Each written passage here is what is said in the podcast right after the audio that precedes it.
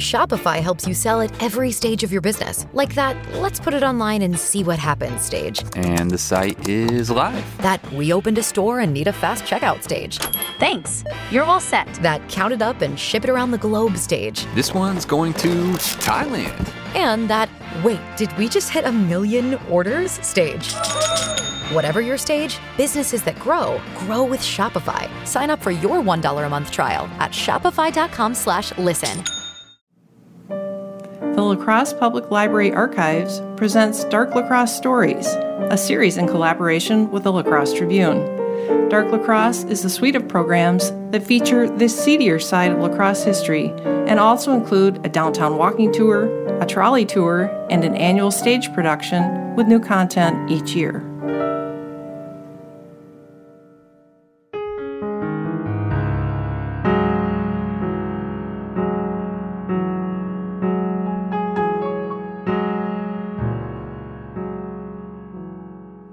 It was Tuesday, April 6, 1886. It was election day for several city offices, including a race for mayor. A strong, cool north wind was doing its best to push back the fast approaching spring. The lumber industry dominated the local economy at the time. Sawmills and massive piles of wood dotted the downtown landscape. Around 10 a.m., a small flaming spark leapt from a planer at the John Paul sawmill on the corner of Front and Cass Streets and floated to rest on a pile of tinder dry lumber shavings. A small fire ignited. John Paul, the mill's owner, noticed the fire from his office, but was certain his employees would easily extinguish it with the mill's private fire hoses. No alarm was sent out to the local fire department.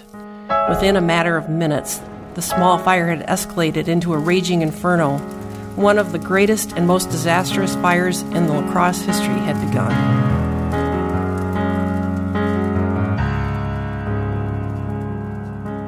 Next to ignite were four large piles of lumber, each 30 feet high.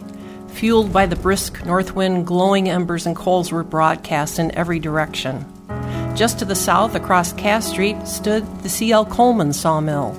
Massive piles of dry lumber surrounded the mill on three sides. The fire quickly ate through the immense piles, and the huge Coleman mill was set ablaze in 20 places. Firefighters and citizens fought furiously, but hoses shriveled and melted from the intense heat. Fire hydrants exploded. The doomed Coleman mill, blazing from basement to roof, had to be abandoned to the flames. Mayor Frank Doc Powell sent telegraph messages requesting help from other cities, the fire departments from Sparta and Winona answered the call, arriving by train along with their fire engines. By 1 p.m., the fire, still marching south, began eating one by one the small dwelling houses clustered there. Fueled by the stiff breeze, great whirlwinds of fire erupted, and large segments of roofs were taken up and whirled about in a cyclone of flame, and then dashed violently to the ground or carried out over the river. All the houses on the west side of 2nd Street between Cameron Avenue and Market Street, as well as houses along the nearby riverbank, were consumed by the inferno. The fire needed to be contained. Directly in its path was Isle La Plume. If the flaming coals had managed to hop the narrow slough, 21 million feet of lumber stacked on the island would have been added to the devastation. Great and heroic efforts were put forth to keep that from happening. By 3 p.m., the fire had burned itself out.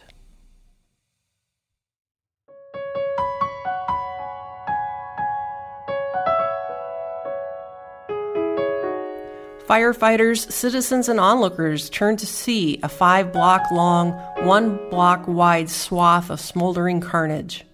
Piles of twisted machinery, mountains of refuse, half burned buildings, smoldering piles of lumber, wrecked dwellings, heaps of broken stock, tanks, pipes, burned hose, boxcar wheels, saws, tools, and an eternal waste of cinders was the description of the scene.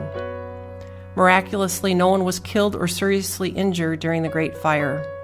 The monetary cost was huge. In 2021 dollars, the blaze would have cost over $10 million.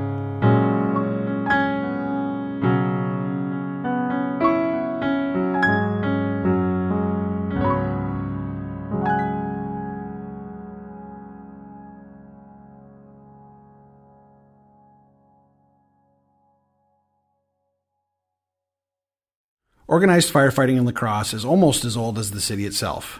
Prior to and shortly after the city of La Crosse was officially established in 1856, bucket brigades, in which any available citizen would form lines passing full buckets from a water source toward the fire and empty buckets back, were the primary mode of suppressing fires. The first volunteer fire company, the Pioneer Engine Company Number 1, was formed in 1857 after a devastating fire left several blocks of Front Street in ruins. It consisted of 60 members supported by city appropriated funds for a fire engine and the necessary equipment to operate the engine. Throughout the next few decades, several volunteer companies were formed and disbanded. How much or how little cooperation existed between the companies is relatively unknown, but they were geographically distributed around the developing city. The first formal fire station built for the Pioneer Engine Company was completed in 1868 in conjunction with City Hall at 413 Main Street. According to La Crosse Fire Rescue Legends and Legacies, a history produced in 1995 by the La Crosse Fire Department, hoses were hung in the steeple to dry after a fire. The Rescue Hose Company, formed in 1869 and disbanded in 1891, worked out of an 1872 building at 829 6th Street South that would eventually be designated La Crosse Fire Station Number 3. Another of the volunteer companies of this time was the Washington Engine Company. They worked out of an 1884 building at 510 St. Cloud Street that would eventually be designated La Crosse Fire Station Number 2. For a town built by the lumber industry like La Crosse, the threat of fire instilled a particular terror. Fire limits put in place in 1857 after that first big fire called for new buildings between Vine and J Streets and from Front to Second Street to be built of stone or brick. This area was expanded in the 1860s, but the area containing the John Paul Mill and others was outside of this restriction. For the lumber mills, fire was a constant threat. Smoking was prohibited, watchmen were often posted, and the mills often possessed their own firefighting hoses and equipment. Often the mills were uninsured, either because premiums were too high or because the insurance companies refused to insure them. The fire of 1886 drew thousands of onlookers. In addition to the La Crosse, Sparta, and Winona fire departments, hundreds of men volunteered to help fight the fire, including many business and community leaders such as Mayor Frank Doc Powell and Mons Anderson. As mentioned in the story, the fire occurred on election day for the office of mayor. Doc Powell was up for re election, which he won. In the aftermath of the fire, allegations flew between Powell and his opponents. Powell was ever present fighting the fire, and his supporters pressed flyers for his new Working Man's Party into the hands of onlookers. His political opponents, it was alleged, did not help fight the fire, but instead watched from a safe distance. In the aftermath of the fire, many mill workers were jobless. Powell took immediate steps to put them to work on civic projects until the mills were rebuilt. The modern La Crosse Fire Department was established in 1896. It was initially divided into five stations, repurposing stations built for volunteer companies. Alongside the other two buildings already highlighted, Central Station, or La Crosse Fire Station Number 1, was built in 1886 and was located in the heart of downtown at 414 State Street. La Crosse Fire Station Number 4 on the north side was built in 1892 on the corner of Gillette and Berlin, now Liberty Streets. This is the same spot as the current Fire Station Number 4. La Crosse Fire Station Number 5, completed in 1895, was located at 1220 Denton Street, and the building still stands to this day. Much of its recent history has been spent as the Southside Senior Citizen Center. There was another La Crosse Fire Station Number 3 building built in 1906 on the same site as the one built in 1872. This building served the fire department until 1967 when current Fire Station Number 3 was built on Losey Boulevard to extend fire service to the growing eastern part of the city. This building still stands and has since been remodeled into apartments. All current fire stations can be considered second generation La Crosse Fire Department buildings, having been built between 1940 and 1967. La Crosse Fire Station Number 1, built in 1967 at 726 Fifth Avenue South. La Crosse Fire Station Number 2, built in 1956 at 626 Monitor Street.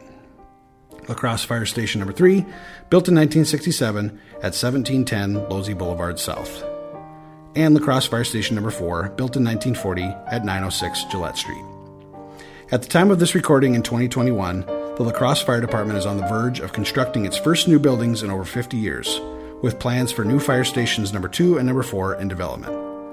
A remodel of fire station number 1 and adding a new fifth station on the far south side are in the works as well. Thanks for listening.